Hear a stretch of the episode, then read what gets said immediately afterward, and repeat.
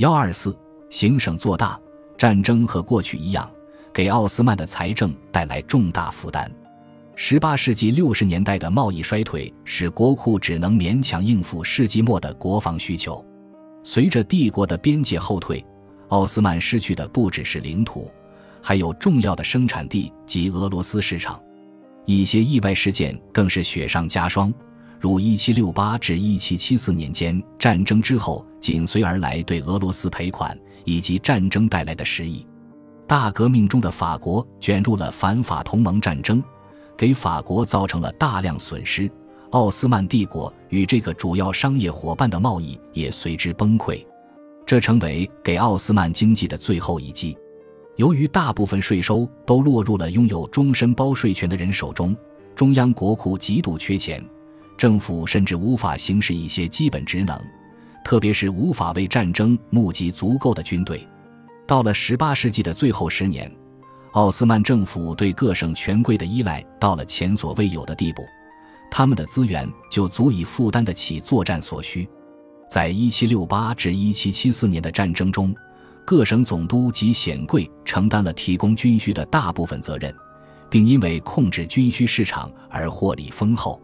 在这场战争中，为征调地方部队。大维齐尔兼总指挥恩人之子穆罕默德帕夏深入参与了与巴尔干及安纳托利亚权贵艰难的谈判，以在他们控制的地区征兵。如此一来，中央保卫疆土的基本职能逐渐退化，转移到了有财有势的新崛起的地方门阀手中。国家大开方便之门，允许他们为自己谋利，以致政令不彰，权贵为所欲为。为战争提供资源的工作，即战争管理，如今可能已成为奥斯曼帝国改革最重要的催化剂之一。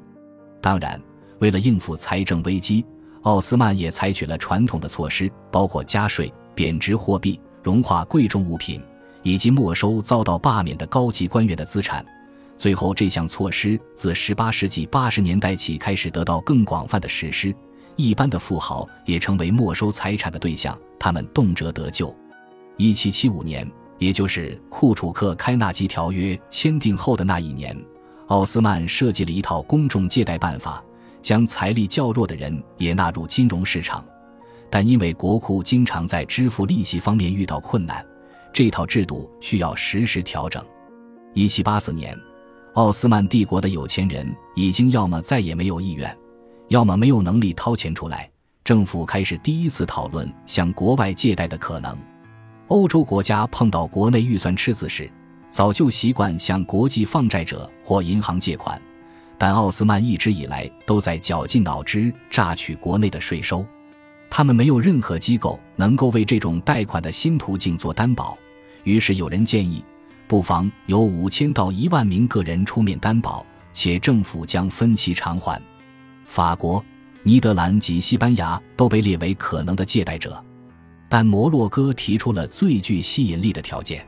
当时，摩洛哥刚好派了一名大使来到伊斯坦布尔，为了赢得与奥斯曼的友好关系，他暗示会为奥斯曼提供财政上的援助，虽是口头承诺，但这给一部分人带来了希望，取悦了那些认为只能向伊斯兰国家借款的人，因为对他们来说，摩洛哥有资格借钱给奥斯曼。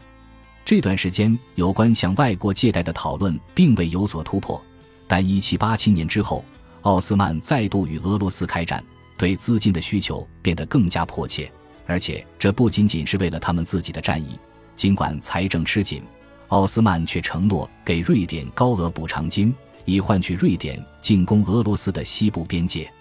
意识到他们不能指望从摩洛哥得到任何援助后。奥斯曼政府又转向阿尔及尔和突尼斯咨询借贷，他们希望用圣战援助的名义打动这些伊斯兰国家，但同样无功而返。于是，教长发布教育，宣称鉴于危机迫在眉睫，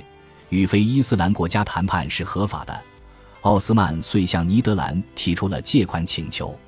然而，尼德兰大使指出，奥斯曼寻求私人贷款较为合适。